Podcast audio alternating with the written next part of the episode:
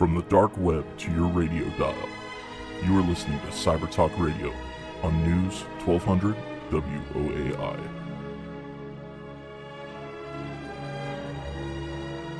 Welcome to Cyber Talk Radio. I'm your host, Brett Pyatt, a 20 year internet security veteran. And this week we're going to be talking cryptocurrencies. Uh, this is uh, episode number 97. We're sneaking up on episode 100. Uh, we're going to have a special guest on for that episode, so stay tuned on our website at www.cybertalkradio.com uh, to hear more about that future one. You can uh, catch all of our, our past episodes where we uh, we've mentioned Bitcoin, we've mentioned cryptocurrencies a number of times related to things like ransomware, uh, where that's usually the first time uh, most people find out what one is. Uh, at least uh, back a few years ago. Now it's on the news. Now you can go to Yahoo Finance and you can put in BTC and it'll give you the current Bitcoin tracking chart. So it's kind of gone from uh, this uh, esoteric thing a few years ago to uh, fairly mainstream here, uh, but I still believe that most folks don't really um, understand all of the the different pieces of it. And uh, I'm really pleased to be joined by an expert in uh, all of these things this week, uh, Alex Eaton, uh, educator, uh, former uh, Army sergeant, correct, Alex? Correct. Yeah, I was Yes. a medic in the army. Medic in the Army.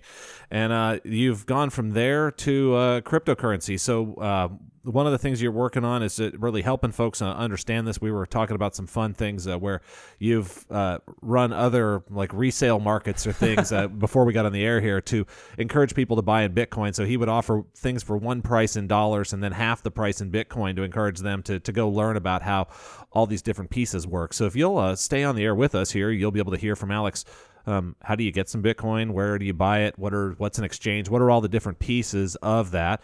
Uh, and you can learn about this if you're not going to be able to stay with us on the air for the whole program here.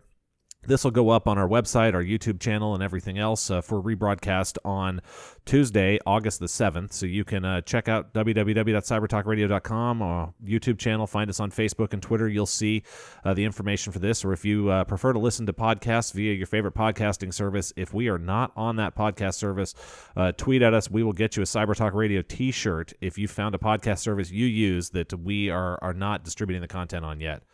So, Alex, uh, Army Sergeant to Bitcoin and blockchain expert. So walk me through how do we get from point A to point B?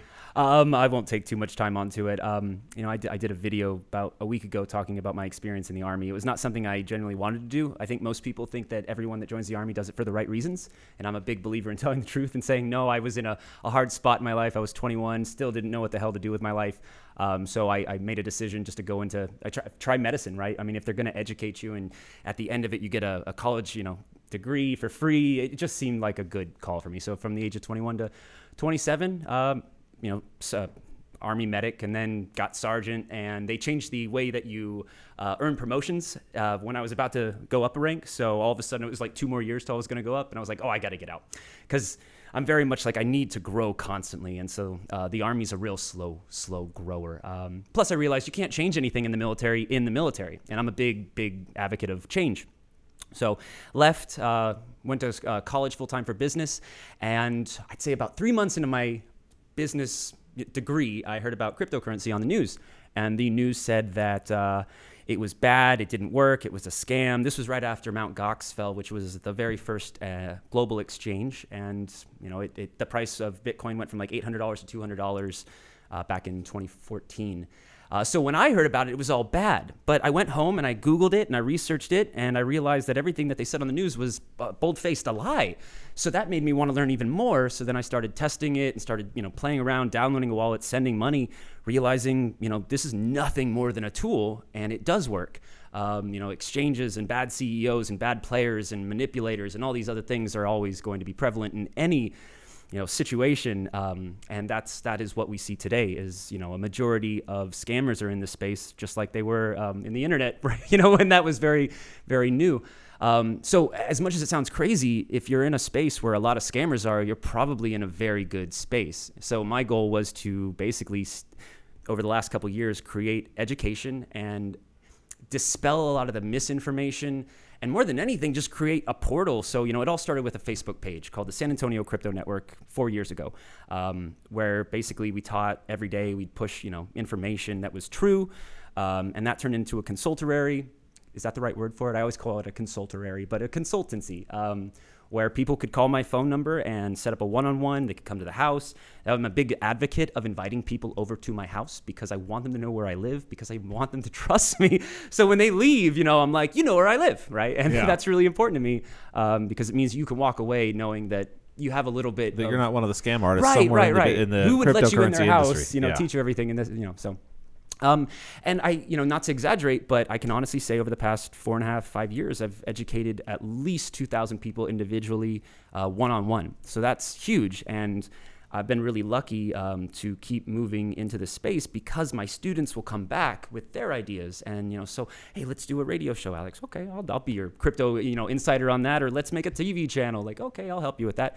Um, you know, let's make an educational uh, box. So we, you know, we made a company called Bitcoin Beginner Box um, which again was just pure education in a box that you can buy and it would come to your house. And we wrote a, a like a little 40 page book.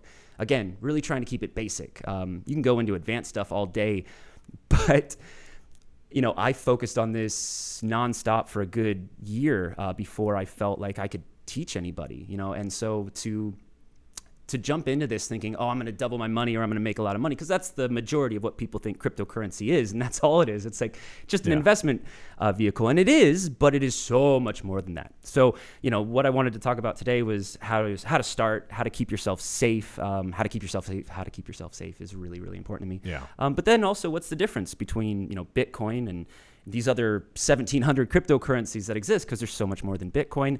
Um, and then what is a blockchain? What is the tool that these cryptocurrencies are actually? What are they? You know, Yeah. and, and how do they how do they run? How do they work?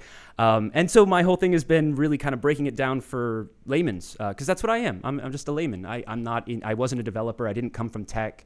Um, I'm still not a developer. I, I'm just a, an advocate for this space. I believe in the tech. Uh, one of the things I love so much about it is that you can get your developer friends and your tech friends to actually look at the code of Bitcoin and blockchains and other things. And you can get an actual developer to take a look at it and say, "Hey, is this good? Is this bad? Is this malicious? Is there is it a scam?" Right? And any developer that you know is basic in any way will go, "Oh no, this is this is pure code." And that's one of the really important things about most of these is that they are open source. Um, you can check out the code of even Bitcoin, you know, on GitHub. You can look at almost any single uh, company or, or platform in this space, and you most of them, I'd say 90% are open source, which is just phenomenal for not for people like me that can't read code, but for people like me that have developer friends, and we can say, is this is this good code, right? Yeah. And that's with the internet. You know, we we just assume that it's good. You know, we we log in every day and we use it, and everything's perfect. But is it? You know, like we don't Yeah. we don't really know. We just assume. Um, and there's a lot of assumptions in cryptocurrency. So that's my goal is to uh, to hopefully answer some questions that have been on people's minds. Yeah, so let's let, uh, dig in. I think to uh, the root, and we're gonna do a little bit of a vocabulary lesson here for for you over the radio. Love it. Uh, and yeah, if you we'll we'll have a blog post up about this afterwards as well that will kind of go through and provide a glossary in there because there's a good number of terms, but I think we can relate most of these terms back to um, different things that are constructs in other areas. So, like if if we start off with blockchain, so is blockchain a cryptocurrency? Is like what is the difference between blockchain and cryptocurrency? So blockchain is the the tool that all cryptocurrencies use. Um, so you don't have to have a cryptocurrency to have a blockchain. Do you have to have a blockchain to have a cryptocurrency? The answer is is yes. Um, you have a lot of scam cryptocurrencies that don't have blockchains. You have companies, you know, putting the word blockchain in their name just because they want their, you know, their stock price to go up because it's a hot, hot name. But what is a blockchain? Basically, it's very simple. It's just a, um, and I'll, you know, talk Are you about talking about Long Island blockchain? Did you hear about this I one? did. yes. So it's a, know what you're talking for those on the radio that are, have not heard this. So this was a, an iced tea manufacturing company on Long Island. They make iced tea. They don't do anything with blockchain, but they changed their. they were going to get delisted from the stock market, is my understanding of the situation. And they just changed their company name to Long Island Blockchain, and their stock spiked, and then they were able to avoid the whole delisting problem. Yeah, yeah, because all of a sudden it's it's a hot ticket item. But no, so my biggest thing is always do your research whenever you make any investments. But let's so to to what is a Yeah, blockchain? neither of us are registered investment advisors, and if you Correct, invest correct. based off of any advice we give you, we wish you luck. Yeah, don't don't sue us because we didn't say it. Yes. Um, no, a blockchain is nothing more than a ledger uh, which is nothing more than just a series of notes, basically uh, transactions. You know, this wallet goes to this wallet in this much. So banks use ledgers, companies use ledgers, everyone uses ledgers. If When we if we your- know how to balance our checkbook, we've yeah, got a yeah. ledger. Everybody, I mean, that's what a checkbook is really, is a ledger, right? So it's a distributed ledger, meaning it's distributed over hundreds of thousands of different computers and also miners, um, which is how blockchains run for Bitcoin. I'll Yeah. go deeper into that later, I'm sure. Um, but no, so it's just a distributed ledger that makes sure that every single ledger, I know you can't, I love whiteboards, so I'm going to be talking like while I'm writing. Yeah, he's talking with his hands, like, which yeah, you can't really, see on the yeah. radio, but they are very good. So anybody can download the Bitcoin blockchain. It is about 50 gigabytes of data right now. So you know, if you don't have a Yeah. newer computer with a lot of space, you know, don't try. It's because it that's- grows exponentially. That's as well. every transaction that's ever gone across In Bitcoin the past 10 years. And then so because that every, a whole bunch of people have a copy of this makes it tamper proof. correct. Yeah. So, like, if you just had your own checkbook and you only had one copy of it, you could lie to yourself. You could like erase that and be like, I didn't really spend that five hundred dollars. But if you spent a, a Bitcoin across the Bitcoin ledger, you can't go back later and hide that from somebody or change it or anything else because a whole bunch of other folks will have Everyone. proof that Everyone. says everyone else has proof that says, hey. This wallet sent one Bitcoin to this other wallet on that date on that at this time. Correct. And you know, so let's talk a little bit more about that. Um, when you send a transaction, it is not technically in any way accrued to you, meaning it's just a series of letters and numbers in the form of a public key, which is very much, I always use PayPal address as an example of a public key. Um, when somebody says, What's your public key? Well, that's your, that's your Bitcoin PayPal address, right? That's how you get sent money. Yeah, or like your your bank account number. Correct. Yeah. Yeah. So so when you go to you can actually go to Bitcoin blockchain and you can look up any transaction that's ever happened over the last 10 years and it will show uh, one wallet and one wallet and the amount. So it's really interesting that it's decentralized, it's distributed, um, but it's also not connected to you. So a lot of technology over the last couple years has been to um, make it to where we know whose wallet is whose. And Coinbase.com which is the number one place for most people in the U.S. to buy Bitcoin. Um, they're one of the oldest companies, one of the most trusted companies. They've had a couple spills here and there, but, uh, but you know, overall, I always say Coinbase. If it didn't exist, we wouldn't be where we are. Yeah. Because it just makes it so easy to get in and get out. You can buy and sell 24/7, which is really really nice. Because if you want to get in, you don't have to start with one Bitcoin. You can start with five dollars worth of Bitcoin, or you can buy 0.00001 Bitcoin. Again, Coin Coinbase is at least as safe as the banks were back in the uh, old west when Jesse James was around. So, So yeah, I did notice how I didn't use the word safe with it. Um, Yeah. So I do need to go into this. There are two different types of wallets um, in this space, and yeah, so if you you ha- think about paper money, so we'll, we'll jump it a little bit from Yeah, yeah. blockchain to Bitcoin specifically. So Bitcoin is a cryptocurrency built on top of the blockchain. So you've got this way that you you mine it and and create more bitcoins and there's a system around that but we'll, we'll maybe get into some of the more nerdy details of that in the second half of the program but Cheers. we'll keep working through the, the base constructs so say now i've got some bitcoins and i've got a wallet so just like i have paper money Mm-hmm. i could put that paper money in a bank i could put it and and i could in a big shared pool Mm-hmm. i could put it into a safe deposit box which is stored somewhere else and not on me, or I could keep it in my own pocket. Like, Mm-hmm. so I've got paper money, I could do those things with it. Can I do all those same sort of different things Yes. with my Bitcoin wallet? Absolutely. Okay, and so it's, it's funny because each one you're, you're making me think of a certain type of wallet. So like Yeah. uh, a pool, you said, can I put it in a pool? That's an exchange. An exchange is not a necessarily in any way a safe place to store your Bitcoin because it is a pool of money. That exchange actually owns and has access to the coins that you keep in it. Uh, so you have, you know, your wallet, your cold storage, or what we call a paper wallet, and that is where a, you have your Bitcoin on a wallet that is not connected to the internet. Hence the word cold, right? Uh, a hot wallet is a phone wallet, a computer wallet. We call it hot because it's connected to the internet. And then lastly, you have a hardware wallet, which is a mix of cold and hot because it's only connected to the internet when you stick it the USB into the computer. It's basically a small little device. They start at like $80 and go up to $120, and that is for people that you know are really into this that have probably at least you know several thousand dollars worth of cryptocurrency that just want that extra added security. So hardware wallets, uh, Trezor.com and uh, Ledger.com are the the two best hardware wallets. But in general, the average person uses a hot wallet which again is on your phone or on your computer. Um, and these these oh, so there's one last one that I wanted to go back to is Coinbase. And so I said there's three types of wallets: cold, hot, and you know cold, hot, or hardware, right? Yeah. You have two different types of wallets, which is custodial and non custodial. And this is so important. Um, an exchange, Coinbase.com, these are custodial wallets, meaning they actually hold your private key. Your private key is the key to your safe. It is the thing that you shouldn't give to anyone ever. As a, so as opposed to Coinbase and exchanges where you put your Bitcoin in and they hold it and they'll give you like a username and password and that's how you log in.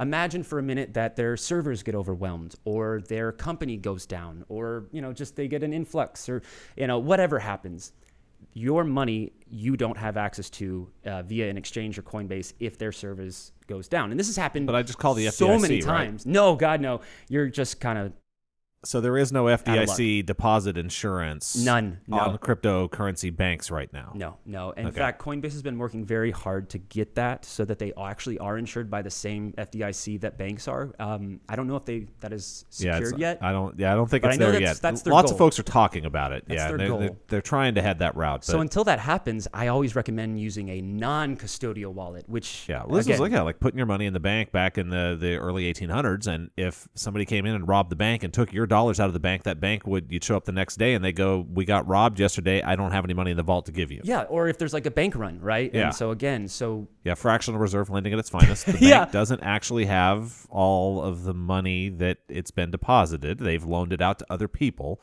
So if all of us as depositors at a bank went in and all asked for our money at the same time, the bank can't actually give us all of our money. They could give us some of our money, and then the bank could give us some debt. They're like, "Hey, by the way, we loaned some money, um, some of your money to uh, like an a- well, yeah, we we, we loaned some of your money to a doctor's office to buy some medical equipment. So here's your piece of that medical equipment loan, and like yeah, the rest of this. But they wouldn't actually be able to give you dollar for dollar back all of your money if everyone went to a bank and asked for their deposits out. So maybe similar thing. I don't know if they're doing fractional reserve anything in the crypto banks or not. Like like the crypto exchanges, not really clear right I have now. to assume. All You'd I have- can just do have is to I have to assume. assume Yeah. um, that you know I can't confirm or deny. I don't want to put out you know crazy information, but yeah, Yeah. I, I have to assume that Coinbase, you know, having as much of people's money as they do, it would be insanely possible for them to do that. And I never read the fine print when I signed up for Coinbase, so I don't really know. You know, and even not necessarily on purpose because they just may have money in transit. Because like Bitcoin, it it's not um, like you're you're if you go use a credit card, you can swipe your credit card, and everyone's really annoyed when it takes twelve seconds now for the chip to finish. right? When you swipe your Bitcoin, if you had a Bitcoin card. It's is it about forty five minutes now for the ledger to update? How, No, no, how quick no. is that um, happening? So the way that Bitcoin, specifically Bitcoin, Yeah. and when we talk about any It's, currency, it's one example cryptocurrency. It's the number one example. Yeah. Bitcoin's uh, blockchain is a 10 minute per block chain, which Okay. means that every 10 minutes um, a block is found. And those blocks have all the information. Going back to blockchain, what is Yeah. a blockchain, right? So let's say you have 10 minutes and every transaction globally that goes into that 10 minutes gets stuck into this block, which then gets immortalized in the Bitcoin blockchain. Um, so generally, it takes, we call that a confirmation, is Yeah. when a block is found. So when you send Bitcoin, it takes 10 minutes for one block to be found. It used to be uh, six confirmations, but Okay. things have gotten a lot tighter, a lot better. So now we're looking at generally anywhere between zero, and that is when you're sending like Coinbase to Coinbase. They don't need to do any confirmations because they know where it's coming from and they know where it's going to. Because again, it's basically a bank, and they're Yeah. just sending money from one wallet that Yeah, they own another effectively an intra bank transfer instead so. of an inter bank transfer. Very much yeah, so. so. zero seconds. It can be instant. Um, then you have one confirmation, which should be 10 minutes. Sometimes uh, when you're sending Bitcoin from your wallet to an exchange, it might take two confirmations. That's 20 minutes. Um, but it, I'm not going to say it's going to get any faster than that because that is the speed of Bitcoin is 10 minutes per block. But Yeah. um, when you look at other coins like Litecoin, Litecoin is just the same as Bitcoin for except for two things. There are four times as many coins, and there are and it is four times faster. So every block is two and a half minutes. So when you send Litecoin and it takes three confirmations, that's seven and a half minutes, right? So that's why a lot of these other cryptocurrencies are starting to be created and and people use them because although Bitcoin works and you might want a faster, you know, currency. Simply that, right? So Litecoin is just like Bitcoin in that it's meant to be a currency, it's meant to be a store of value, but it's faster. But there's four times as many. So it's uh, obviously there shouldn't be the same price because there's more uh, Yeah. tokens. The last thing about every currency is how it is created. And so Bitcoin uses proof of work mining, which is basically computers that are set uh, to mine cryptocurrency. And in the past, you could you know turn on your laptop and actually mine a pretty solid amount of Bitcoin every day. Back in 2000, you know, 10 to 2013. Now they use these things called ASICs or Advanced Specific Integrated Circuits, which are literally nothing more than computers that look crazy um, because they're just like circuit boards that have been tailored to do nothing more than mine Bitcoin. So all you have to do is you know buy them, stick them in your home, put an Ethernet cable on it, stick it to some power, turn it on. In less than three minutes, you can be you know mining cryptocurrencies and you can watch your power bill go up. and watch your power go up quite a bit. Yeah, no, I Yeah, uh, my power. Please don't do good. it during peak hours in San Antonio here in the summer uh, when everyone's trying to run their air conditioners. Yeah, I'm spending a good seven hundred dollars a month on electricity in Yeah. a just a regular three bedroom house, just because that's about five hundred dollars in mining charges. Yeah. Um, but no, no. So so that mining is what really makes the system work. And I always say it's kind of crazy. Most people don't know that we actually have miners and satellites up in space, but that was based on the idea that people got worried. Well, what if there was a global EMP? And my response has always been, well, if there's a global EMP, we have a lot bigger problems than Bitcoin going down. Um, but technically speaking, as long as you have a few miners, and by a few I mean literally just you know two miners around the world, then the Bitcoin blockchain will continue to run, albeit slowly, because currently we have hundreds of millions of Bitcoin miners around the world. Um, and so that's really what makes the whole system work is these these computers just constantly running the numbers, uh, sending these blocks, immortalizing these blocks. And that's something that I left out. Um, not all blockchains immortalize data, but Bitcoin's does. So what do I mean by that? Once that 10 minutes passes and all those transactions are stuck into that 10 minute block and then it goes into the blockchain, no human intervention can ever edit or pivot or change those numbers. So it's immortalized data, which is really important. And also when maybe we get into other, you know, coins and tokens, that's where the utility of this technology, this tool that is blockchain becomes really, really special and important is that immortalization of data that you know can't be edited by a human being. So when you start looking at finances and you think of like one bad entity, one bad person being able to edit something, well, Yeah. no longer can human beings mess that up. And that's I think the biggest thing that blockchain will bring to the world is basically that is is making sure that humans don't have the ability to manipulate things in a negative or malicious way for their own gain. Yeah. Now, I mean, some other use cases we're we're seeing out there is the the deed history on a piece of property. So. Um, this is something where there should always be a clear chain of ownership. Like if I own a house right now, you can look that up on bcad.org. You can look and see who the f- couple the previous owners were there. But if you try to go all the way back to that piece of property for the whole 300 years of San Antonio as a city, um, good luck. Yeah, good yeah. So, I mean, as, as property um, moves forward into the next century, hopefully we can get better, more consistent, faster, easier, cleaner uh, records for keeping all this stuff. Because, uh, as yeah, I mean, we were talking a little bit before we went on air as well, but in the U.S., property rights are pretty clean, pretty clear, pretty well documented. Other places, they're not nearly as well documented, and you end up in a spot where like Bob, who's malicious, um, Alice and Bob, these are in the, the crypto and security world. Alice and Bob get picked on all the time. So Bob is malicious, and uh, Bob sold this piece of property to Alice and Charlie, and um, now Alice and Charlie both show up and they start trying to build a farm. And Alice says, "I own it," and uh, then Charlie says, "No, here's here's my deed that that Bob sold me, and and I own it." And they're arguing with each other over it, and Bob's gone with both of their money at that point in time. So, uh, yeah, I mean, ideally, we we get some things to where both Alice and Charlie uh, to validate uh, that they're going to be the one person buying that piece of property when they give the money to Bob, um, and that they've got a clear record of ownership at that point, and then that way the second person would not get duped. Yeah, it's really interesting. That can be a Uh, and so one one last thing about blockchains is when you look outside of just Bitcoin, there's two types of blockchains: private and public. And depending on what the platform or company wants for whatever they're trying to build, they could go public or, or private. So you might actually have a company like uh, Ubitquity or Bitland, which actually are the ones that do that that land deed, property, blockchain sort of stuff. Yeah. Um, they have a decision: do we want it to be public or do we want to make a business out of it and make it private? So that's where the tokenization and creating a new cryptocurrency comes in, because then you use you know uh, Ubitquity coin to basically access that private blockchain. So you're listening to 1200 WAI. This is Cyber Talk Radio, and I'm joined by Alex Eaton, a Bitcoin and blockchain and cryptocurrency expert. We will be coming back uh, after the bottom of the hour break here for a news, traffic, and weather update uh, to talk some more about tokens, uh, more about how you can get educated on all of this, and uh, we will be right back.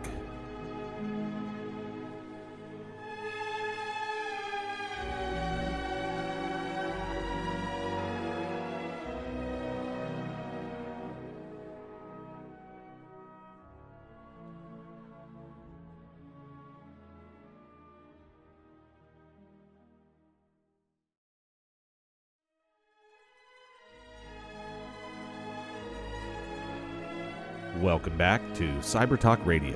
I'm your host, Brett Pyatt, a 20 year internet security veteran. This week we're talking cryptocurrencies, blockchains, which is the kind of technology that they're built on that's uh, enabled them to uh, pop up, proliferate. Alex uh, Eaton is uh, our guest this week, and he's uh, an expert in all these things, at least more so than the radio host here, and likely more than many of you out in the audience.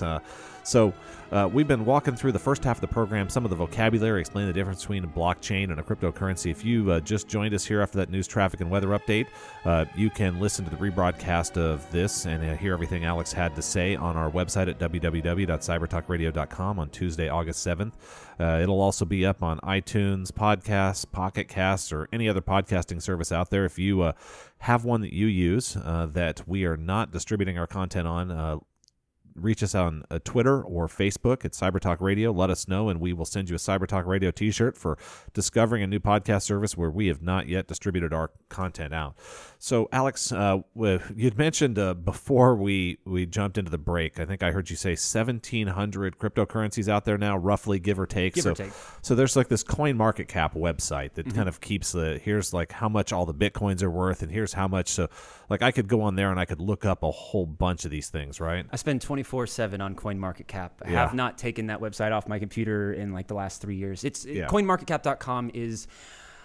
I want to call it unbiased uh, because all they do is they have every single token or coin that is marketed, not marketed, that is bought and sold. So if it's on an exchange, it's on CoinMarketCap.com. So it'll tell you in the top left corner, right when you go to it, how many currencies there are or how many trading pairs. Yeah. Uh, so it'll say around like 1,700. Keep in mind, there are more than that. That's just the ones that are bought and sold. So Yeah. coins that were made and not ever put into circulation, those don't count on CoinMarketCap. But CoinMarketCap does a lot of things. Um, they tell you the price, they tell you the you know uh, the market cap, they rank them based on market cap. So you'll see always Bitcoin number one, and then Ethereum, Litecoin, blah blah blah. But if you click on the individual currencies, it'll show you the website, it'll show you their social networks, it'll show you um, their blogs, it'll show you their price uh, charts for their you know since the beginning of their time, and I love CoinMarketCap because I always tell people before you invest, go to CoinMarketCap, look up what you're looking to invest in, and you can actually see everything about it. You can learn about the team, you can learn about the utility, you can learn. Um, you know, I was talking outside this radio show. What are the three things you want to look for when you invest in a cryptocurrency? And that is the team. Make sure that they are not scammers. Make sure they haven't been involved in scams. Um, any cryptocurrency that is worth investing in will tell you who works on it, right? Who the team is. If you, if you can't find the team, don't invest in it. Is my advice, right? Yeah. Because that's really important. Two is utility. Um, what does it do, right? So we know what Bitcoin does. It's a store of value. Um, we were talking about blockchains using, you know, for land deeds. So you Yeah. have like uh, Ubitquity. We know what you know that does. Okay, so it's a currency that basically Yeah. So, like, what about that. Ripple? Which, by the way, the symbol for that one XRP, XRP. right? Yeah. Okay. So Ripple, like, what does that one do? That's another more Ripple popular is um, one out there. Ripple is one of the most I want to call it popular, but for good and bad reasons. Um, Yeah. A lot of people, uh, just like how you can hear that Bitcoin is a scam, and then for years you're going to think Bitcoin's a scam until you do your own research. A lot of people think Ripple is um, not a scam, but it is dirty, and there's a lot of you know reasons for that over the past. Ripple's one of the one of the older cryptocurrencies. Uh, I want Yeah. to say it's almost five, if not six years old. For the first couple years, they didn't really have a wallet or a wallet that was intuitive, so you really had to be and you know Like a computer math nerd. Yeah, to really even hold it securely. Um, they started with I think it's like hundred trillion tokens. Uh, you can go to CoinMarketCap.com and verify that data because I might be off. But there's a Yeah. lot of Ripple, a lot of Ripple. So Bitcoin, 21 million tokens or coins. Ripple, there's trillions. I want to say like 100 trillion coins. Yeah. So the value, uh, what are they worth? Like 15, 20 cents right now. That makes sense because there are so many. But what really messed up Ripple's PR at the beginning was the company itself kept 97% of the tokens when they first launched, selling Yeah. 3% to people.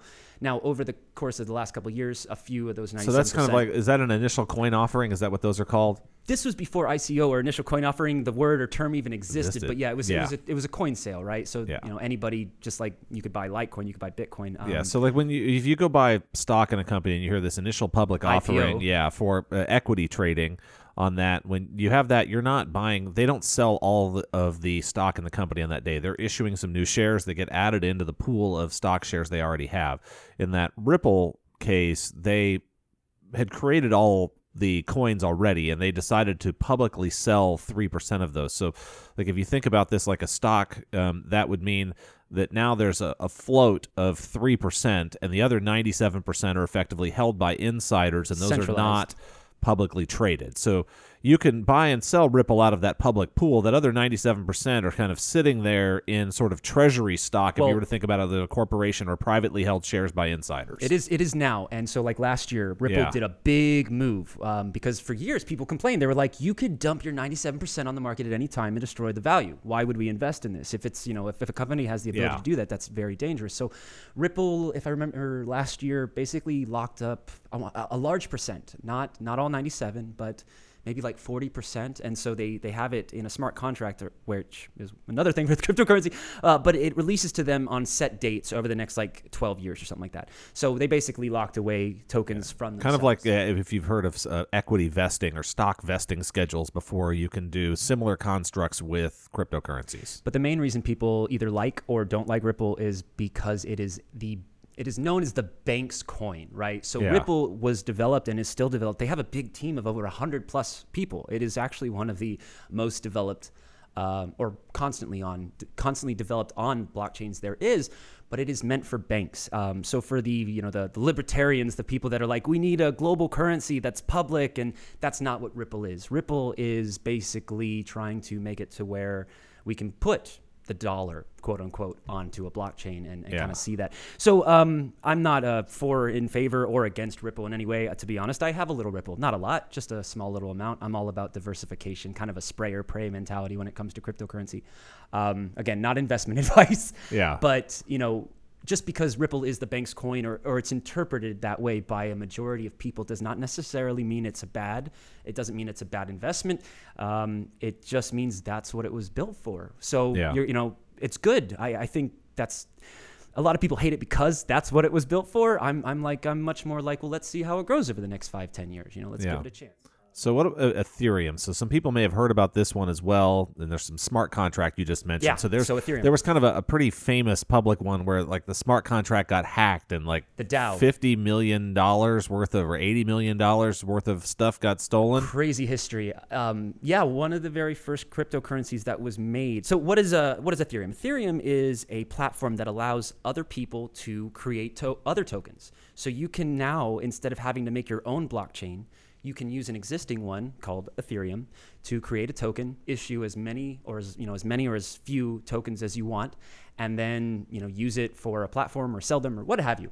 But a smart contract, and I'm going to explain this the best way I can because this is how it was. Um, it was explained to me like three or five, 17 times, and I didn't get it at first. Um, I'm gonna give them a big push right now. There is a coin called First Blood, or it's a token, an Ethereum token. It was built on Ethereum, and First Blood, uh, which is one ST, if you're trying to look up the trading, uh, basically wanted to create a smart contract platform for uh, video gamers. So you have like uh, these, you know, games like Dota 2 and Counter Strike and you know O- Overwatch, and now they have these giant million dollar pools at the end of the year. Uh, they call them invitationals, which is where the top teams go to battle it out, uh, you know, for the final first place, second place, third place. First place now for like just Dota 2 in general will make millions of dollars. So this is Yeah. millions of dollars split between five people. Um, and what used to be, we, we now call contracts dumb contracts, and we call smart contracts that run on Ethereum smart contracts, right? Um, so what happened was there was an individual, one of the five team members, basically this dumb contract had something wrong in it, and he didn't get his, you know, his share of that million dollars. It was a court battle, it took months. So this is kind of why First Blood was born. So all they did, what they said, they said, let's do what they already do. Let's just make it on a smart contract platform. So now, to keep it simple and straight, this is how I learned about smart contracts. Let's say you're playing Counter Strike, which is a first-person shooter, and you know, I want to play against you. So now we're actually going to set a smart contract on the First Blood platform before we play. We can do anything we want. We could say first person to three headshots. Uh, wins the pool, and then you would put in five dollars worth of first blood. I'd put in five dollars worth of first blood. We would close that smart contract, and we would play our game. And we would play, and you know, I kill you 18 times, but I finally get that third headshot on you, or you get the third headshot on me. And whoever gets that third headshot first, immediately that smart contract will execute because the parameters have already been set in place. And so you would again get the, the $10 worth of first blood. That's it. That's that's the whole platform of first blood is to help you know individuals uh, you know invest in a game at that you know in that specific thing. So when you have the the invitationals and you know there's millions of dollars at stake again it can all just be you know millions So- of dollars worth of first blood. And once the moment that game ends it's already in the wallets of the players so you don't have to worry about the the contracts and the lawyers and all that other stuff It's Or already- like the World Series of Poker, I don't have to worry about the giant pile of money actually physically on the table in front of me and like Another armed guards example. and armored cars and all the rest of that getting it back to a bank.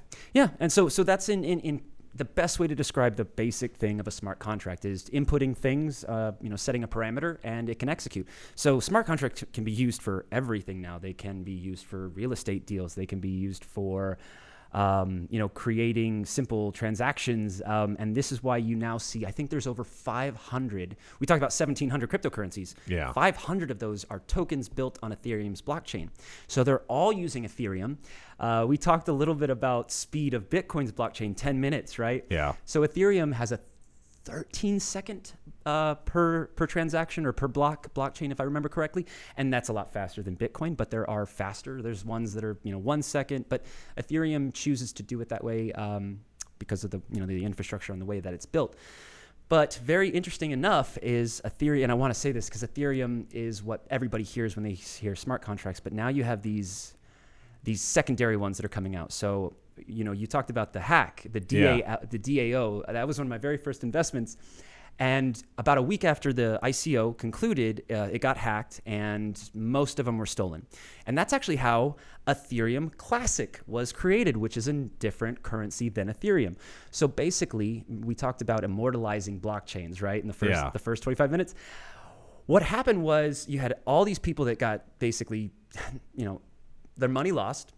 So what Ethereum, the, the company, the platform had to decide is, do we allow this to happen or do we roll back to a previous block and restart? And so that's called forking, and you'll hear forking in Bitcoin as well because there have been at least a dozen Bitcoin forks. So, you know, Bitcoin Cash came from a Bitcoin fork. Well, Ethereum Classic came from an Ethereum fork because the DAO got hacked. And, And you that's had, DAO, not DOW. Yeah, Yeah, yeah, uh, the DAO got hacked. DAO, yeah. And you had uh, the Ethereum party split into two all of a sudden. Fifty percent of them, not fifty percent, but let's just say you know Big half, chunk of 'em, half yeah. of them wanted to roll back to a previous block before the hack happened, so that it wouldn't happen. Yeah. And then you had the other half that was like, no, let's just keep going. You got to immortalize this data. You can't break the, the yeah, cipher. Yeah, the- yeah, and the way that this thing got it, basically that smart contract. My understanding is that a developer found a bug in it that allowed them to follow the contract, but to funnel all of the the tokens off into their own separate account, and they funneled them all off, following the rules of the smart contract and the rules of everything. So they, it wasn't like where they it wasn't illegal. yeah, yeah, they didn't hack into something and and change data. They didn't tamper with or break the the rules of the system. They followed the rules of the system and were able to to move the money into a spot where it was only accessible by them. Yeah, so so that's how um, Ethereum Classic was created, which is another smart contract platform that you can build on, that you can create tokens for, and not for nothing. But there's also uh, Waves and Stratis and EOS and um, Neo and probably about 10 others that are Yeah. all smart contract platforms that all run on a blockchain that you can create tokens on. So Ethereum is definitely the second largest cryptocurrency in the world, second only to Bitcoin, but you're starting to see companies like EOS really start to surge up. People are starting to build on EOS instead of Ethereum. EOS is number five on CoinMarketCap if you look it up.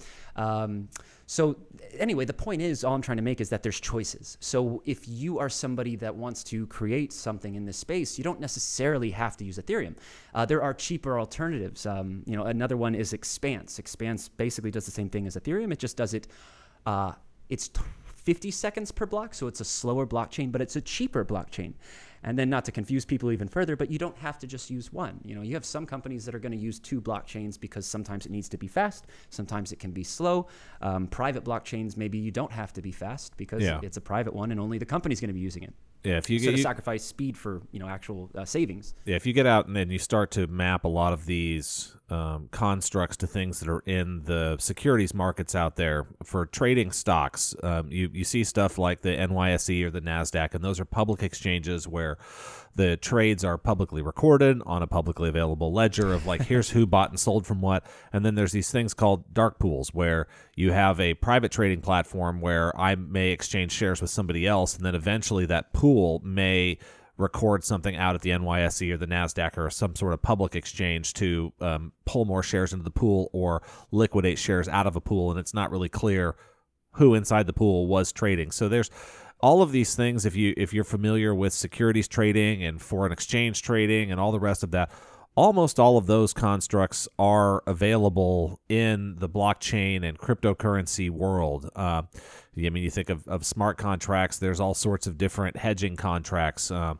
dividends. and, I mean, we yeah, even have derivatives, derivatives and, trading yeah, now. yeah. um, um, all all of that stuff is there's some experimentation with all of that going on.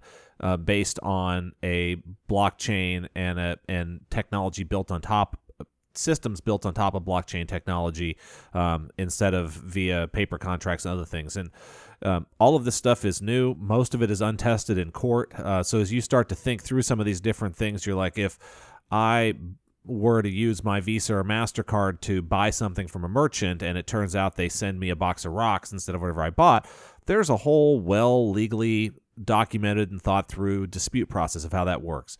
If you order something from somebody across the internet and you pay them in Bitcoin and you transfer them Bitcoin and they ship you a box of rocks, um, the path to go track that back down is going to be much more difficult. Well, it's it's not it's not that it's going to be difficult. It's just impossible to get your money back. So um, it's one of the things that we actually talk about when for businesses, uh, Bitcoin specifically, and many others are um, chargebacks are something that are very very common in regular buying and selling. Uh, you know, a person can buy something off of Amazon and then decide three months later that they don't want it, and most of the time Amazon will back the buyer um, and charge back the seller their money. So the seller will get their item back, and the seller will get their you know, will, the buyer will get their money back. In Bitcoin, there are no chargebacks. So if you send Bitcoin to the wrong person, if you send Bitcoin to a nefarious person, if you send Bitcoin to a merchant that you know sells you a box of rocks, uh, regardless of whatever situation you're in, unless that individual that you sent the Bitcoin wants to send it back to you, there is no way to get it back. So there's and- no and- chargebacks. And, it, it'll be tricky to get a court to order to get them to give you the Bitcoin back. Yeah, because Um, most of the people that are doing it nefariously, um, again, look up who you're buying from. You know, like yeah. it's very, very, very dangerous um, to send Bitcoin to people that you cannot verify. So, you know, Overstock.com accepts cryptocurrency, right? And Yeah. so you can buy anything on Overstock.com with Bitcoin. And that is a, a centralized institution that you know will give you your items. So it's not all bad. It's it's getting a lot better. Um, you know, we talked about the the dark web and you know the the drug warehouses where you know you can, and it's so funny because that actually worked very, very, very well because it was based on reviews. So even if you were selling drugs, which was illegal, and all these things are getting shut down one by one by one, uh, but it's very much you know as soon as one gets shut down, a new one pops up, and that will probably continue for all time. But it's based on reviews. So you know you might have a merchant that sold one thing. Don't don't don't buy from him. you know Yeah. I'm not just talking about on the dark web. I'm talking about in general. Yeah, I mean it's Um, like eBay. You you go on there, and if that seller's got 6,400 positive reviews and a 99.9 percent positive review rate, chances are whatever you bought from them, you're going to get. If the person has three reviews and one of them is negative, um, buyer beware. even more important you know like let's let's talk about buying bitcoin right the most Yeah. simple way to get involved right um, the majority of americans i rep i recommend either using coinbase.com or brd.com because those are two places where all you have to do is link a bank account or a credit card Yeah. to that service and then you can buy and well on coinbase you can buy and sell and brd you can only buy right now but then you also have things like um, oh what is it called localbitcoins.com. And this is where it gets really interesting because localbitcoins.com is basically people like me or you that have a lot of Bitcoin that just want to sell person to person. And that uses a review process. So if you don't have a bank account or a credit card, you're probably not going to use Coinbase or BRD, but you can still buy Bitcoin with cash or a money order uh, Yeah. through, through localbitcoins.com. But you'll see people that have done 5,000 transactions and people that have done 10.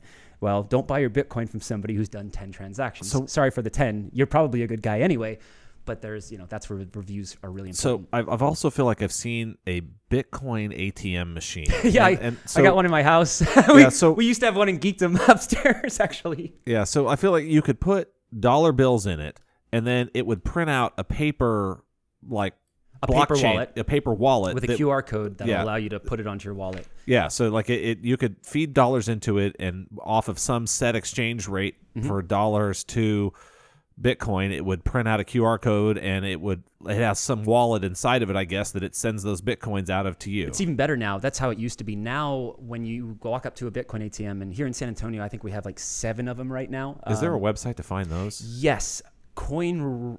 Is it eight? Uh, btmradar.com or atmradar.com, but it's it's we call them BTMs or Bitcoin teller machines. Um, cool. So when, for instance, when you go to a Bitcoin ATM, I want to be very specific. It is easy, it's fast, it's quick. Um, all it does is you basically put in like hundred dollars, and it'll give you. Well, this is the one thing I want to say about a Bitcoin ATM. Coinbase charges 2.75% when you link a bank account and buy Bitcoin. So basically, you're paying 2.75%. Yeah, yeah, paying the credit card over spot of value, right? transaction fee. Yeah, BRD charges 1% plus 50 cents. Bitcoin, uh, uh, coin, uh, coin merchant or um, localbitcoins.com, you will see between 5% and 20% uh, because, again, it's an individual selling his Bitcoin, so he can Yeah. charge anything he wants.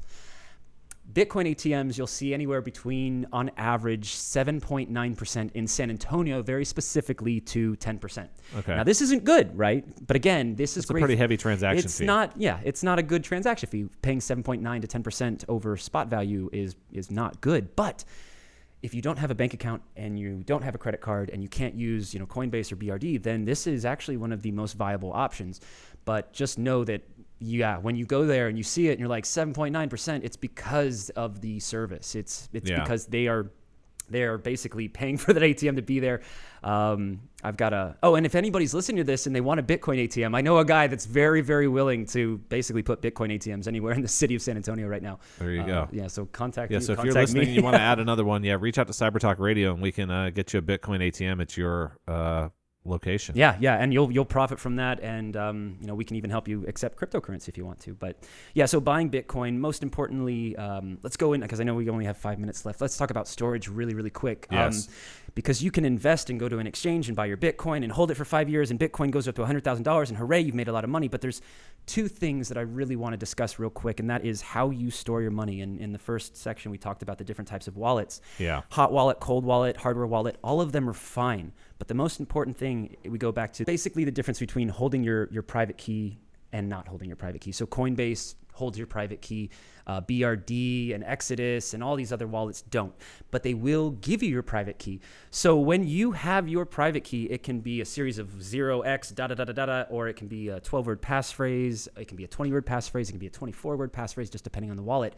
It is so important that you write that down on a piece of paper and not take a screenshot of it and not take pictures of it because your phone's photos are the easiest thing in the world to get access to. So writing it on a piece of paper and putting it in a safety deposit box or putting it in a fireproof safe in your house or putting in a moisture proof safe in your backyard, right? Any of these things are absolutely, absolutely uh, important because if you buy a thousand dollars worth of Bitcoin today and make a lot of money off of it and lose your phone a year from now, you know, the only way to recover that is to have that private key.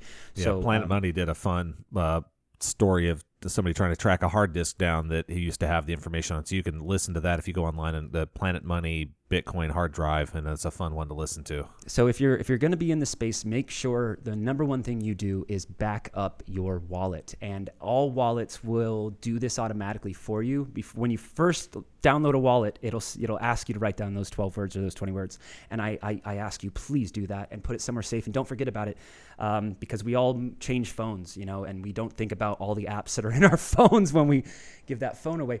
Um, and lastly, it's about um, legal and i know we only have like a minute left but it's also the third thing i was talking about when you make an investment in this Yeah. space um, you know the team the utility and the legal because the sec and the regulatory authorities all around the world are really looking hard at this space right now and almost everything is audited and that's a good thing because they Yeah. need to be audited um, but you'll find a lot of cryptocurrency companies are not doing their legal framework and most likely will be banhammered and will be shut down immediately. And if you think it's a great idea and the team's good but you didn't look at the legal of it then you're going to have a really bad time. Thank you very much for uh, helping educate our audience, uh, Alex, and I look forward to interacting with you more and helping and seeing you succeed in uh, making San Antonio a place where people can safely learn about all of this stuff. cheers. Thank you so much for having me. It's been an honor